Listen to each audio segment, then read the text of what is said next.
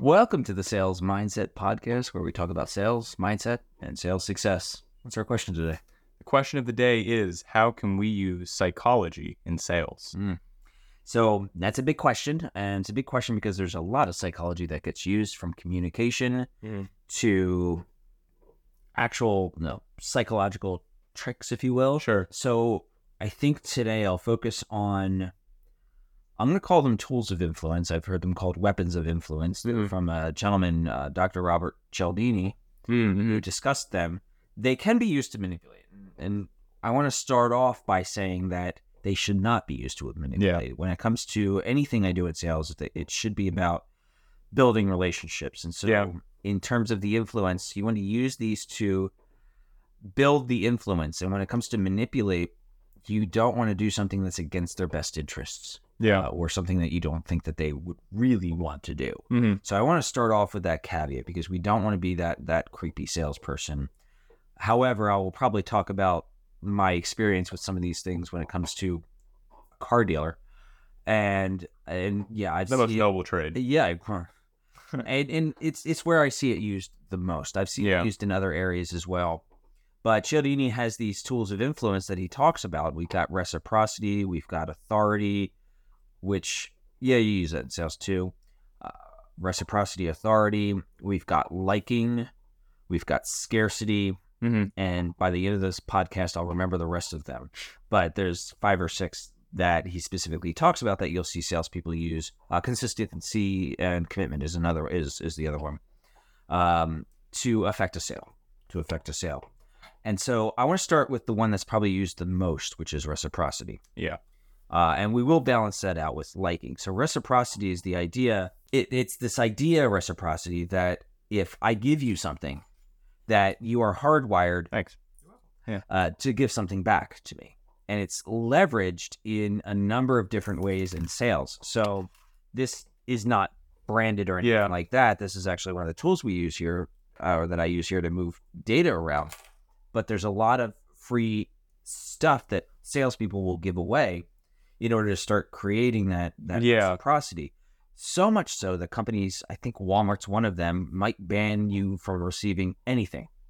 And so you'll have a vendor code of conduct that says if you're a vendor, you're not supposed to give our people anything. And of course, the employee code of conduct will say, do not accept gifts, any gifts whatsoever, even if it's a pen, Yeah. from a vendor. You push that out, Mhm. you've got dinners. Now, the problem is dinners are leveraging both reciprocity and liking. And what it is, is that it was discovered that as you're doing something similar with another person, that creates liking. Yeah. Yeah. So even if you split the bill evenly, you still have that situation where you're doing something similar. Yeah. So, but if you don't split the bill, now you've got that double impact, Mhm. which is why a lot of codes will also say what your largest meal that you're allowed to receive happens to be yeah. or give happens to be. Another area that reciprocity can be leveraged or used is in negotiations. Mhm. And so in negotiations, there's this idea of door in the face Yeah. to some degree. And I might come in at, say, I might want to come in at $1,000. hmm And I know you're going to want to negotiate down. Yeah. So I might come in at $5,000. And so now I've anchored you. So that's another Yeah. that we'll talk about sometimes. I've anchored you out there. And so you're like, you may come in and say, well, hell no. Yeah. And you're going to come down to say $2,000 or $800. And now I can actually get you to a $1,000 with, whereas if I came in at even $1,200. Yeah. And there's a give and take to that. So I might Hmm. say, oh, okay, I'll come down to your level. Yeah. Donald Trump, love him or hate him, Yeah. used this early in his tenure as president. Mhm. And one of the things he did, and I knew exactly what he did when he did it, it was something related to immigration. I, I don't remember the exact bill, but I remember he came out so far right and extreme on it Yeah. that to just come in with what would normally be considered a, a regular Republican con- uh, proposal Yeah. was him giving up a lot on it. Yeah. And it worked. Mm. It worked incredibly well. And again, this is not an endorsement of it. It's just a, an It's- yeah. analysis of it, just because I know bringing up Trump can sometimes be Yeah. controversial. And that's also not to say it's always the most ethical thing Right. to be doing. Right. But it worked for him. And Yeah. they, where they came in was probably where he wanted to be Yeah. with that particular policy because he was like, okay, I'll give you into this. Uh-huh. And it's a, it, pol- politicians use that all the time, both sides of the po- political Mhm. fence. I imagine that's a constant war in Congress, pushing ideas and trading ideas and opening harder than what you need to. Yeah. And you'll see that in, in business negotiation as well. And that's where Trump came out of. Sure, sure. So in that case, you're giving up a little bit of what theoretically giving up a little bit of what you need so there's almost like a perceived added value to the deal and kind of like normalizing to a Mhm. place that is better for both parties not always the most ethical in fact i would almost say rarely the most ethical thing in a what's supposed to be a an extended transaction especially that being said on the flip side of things you're going to have to argue for your own needs if you are undercut Mhm. in some respect and i really like this concept i think we talked about it in the course that I took with you a couple years ago, but the concept of saving face Mhm. in negotiations, where you can't just if you if, if you intend on having an extended relationship, you can't just super win every negotiation, No, you're right. You're right. Yeah. and and that's a that's a really big concept that is less rooted in business and more in just personal politics in relationship building where no one's going to like you if you just you know you, you you beat the crap out of them in a, in a deal it's we're dealing and i'm going to give you some of what you need or i'm going to give you a way where even though you didn't come in with what you want you didn't come out with what you wanted you at least have the ability to save face on the deal where you're still walking away with value Yeah. So some of the other tools that tend to be used, I mentioned liking, Mhm. and that's what we build rapport for, right? And there's generally nothing wrong with creating that liking, except when it's done in a fake manner. yeah yeah So my my car dealer example for for reciprocity, he would constantly say, "Don't tell my boss that I'm, that telling you this." Yeah, that was a way of saying I'm putting myself on the line here, yeah so you need to give me something back yeah the the liking portion of this, what he did is I mentioned my father was Marine hmm and or was in the Marines, always a Marine, right? And of course she's like, Oh, I was as well. There's no fucking way he was yeah like I yeah yeah by his gait. yeah I, I think we've talked about this as well right yeah And so and I'm like, no, no. And here's the thing: I took my dad car shopping before uh-huh. um, stuff happened, and he he didn't believe me when I said that they were going to do that. That as soon as he mentioned that he needs uh, a certain type of storage for his Marine Corps League activities, Yeah. that they're going to bring up that they were in the service. He's like, no, they're not. I'm like, you watch. First car dealer we went after I told him that. uh-huh. That's exactly what happened. yeah Oh yeah, I'm Marine Corps League. Oh, you were in the Marines. I was in the service too. And this guy, really good at stolen valor because he was really good about talking yeah yeah about what it was like. And afterwards, I was like, was he legitimate? He's like, no. yeah I was like, he Yeah. talked a good game. He's like, yeah, but no. wow So the, the it's such a risky thing to do as well like i feel like it's it's it's more likely than not that you're gonna get okay. found out yeah yeah that's so strange that's such a strange one Mm. especially to cling to a fabrication that you're talking to effectively an expert on the matter it just seems like such a silly thing to do it's so short-sighted Yeah. Well, and a lot of people do it too. yeah It's like if if I were to go out and talk to a, uh, a potential prospect client yeah and they like golf and I say, "Oh, I love golf too." Mhm. I I I can't even stand the idea of going to play golf. yeah And the the my ability to fake that is not yeah going to go well for me. you you you're going to you're going to lose if questioned in any capacity Right. Same Yeah. way if you flipped it and I was dealing with someone who said, "Oh, I love running." uh-huh I'm like, "Oh, wow, there's going to be a point in time that's going to come. I'm going to like I'm going to ask questions like, "Do you really run?" yeah yeah It sounds more like you you huff and puff up a flight of yeah uh, as opposed to this, or camping, or or any Yeah, yeah. various activities that I absolutely love. the things that you share Yeah, exactly. So so again, you can use liking to create rapport, but you've got to do it carefully. Mhm. Scarcity is a big one. yeah Scarcity is a big one. Again, car dealer did this to me as well. Mm. Well, if you don't buy this now, it's not going to be on the lot when you come back. yeah And if there's a situation where it legitimately is happening, that's fine. Now you're Mhm. not manipulating, you're just telling the truth Yeah. and you want this customer to have it. Uh, this deal is going away. If the deal's not actually going away, now you're being manipulative. If it actually is going away, you're Yeah. telling the truth, right? Uh, so scarcity is this situation that we desire something that is in short supply. Mhm. And so anytime a salesperson comes out and says there's going to be less of this, you need to pick it up now, Yeah. they're trying to manipulate you. There's actually uh, there's something that I've I put a lot of thought into this, like being on the other side of it. When I was m- my car is a used car, and I did a lot of hunting before I ended up picking it out. I got it on Craigslist or Facebook Marketplace. I don't remember what before we did the whole handoff. Ever since then, I've looked into kind of the industry a lot, uh, selling used cars. Mine ended up buying from an individual, so it was a little bit different. But car dealerships and stuff like that, I think that there are two primary powers that you have as a buyer in those acute sales transactions. And I think it is the power to walk away and the power to buy right now. And it's like this card that you can play. There's also this third power, which is understand the industry as much as possible so you know where you can cut them down. Mhm. But that being said, you have the ability to not purchase when they want you to. And also, if they think that they're going to get a sale right now, then they are more likely to make exceptions for you.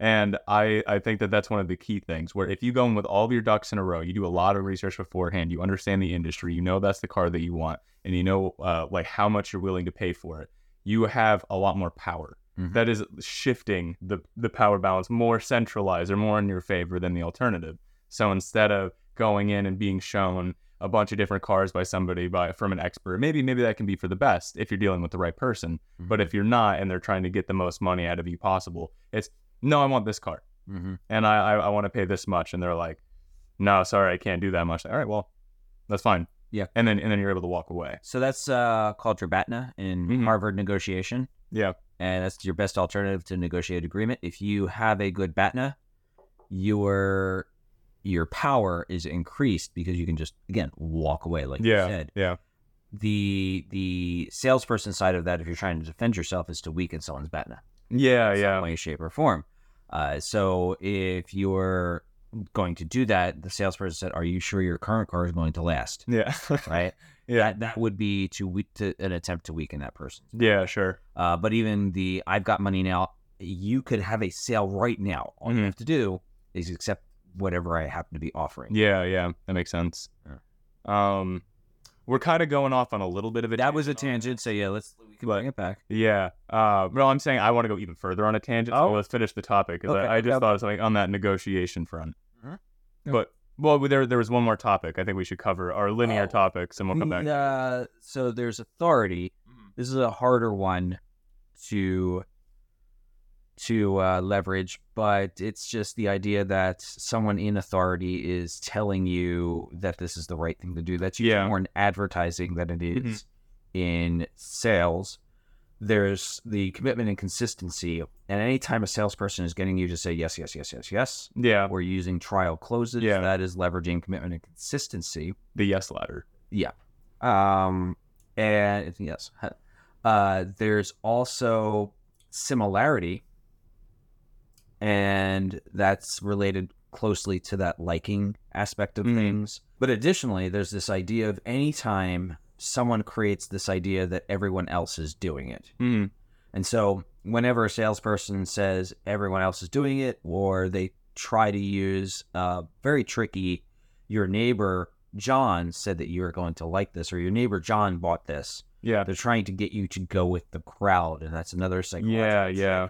that people can use, Mhm. or that salespeople can use to kind of push you into a Mhm. sale that may not necessarily be right for you. Yeah, that's actually really. There's been a lot of advertisements on YouTube Shorts specifically. I've seen them where they there's these entrepreneurial, almost blue collar esque jobs like washing windows and specifically power washing, mm-hmm. where these guys they they'll start their business and they'll record themselves doing power washing and upload it to YouTube and, and YouTube Shorts. And I think it's ingenious. It's actually, in my opinion, one of the most genius business strategies I, I've ever seen. It's Mhm. it's so good. Is they'll go up to houses and they'll offer to do it for free.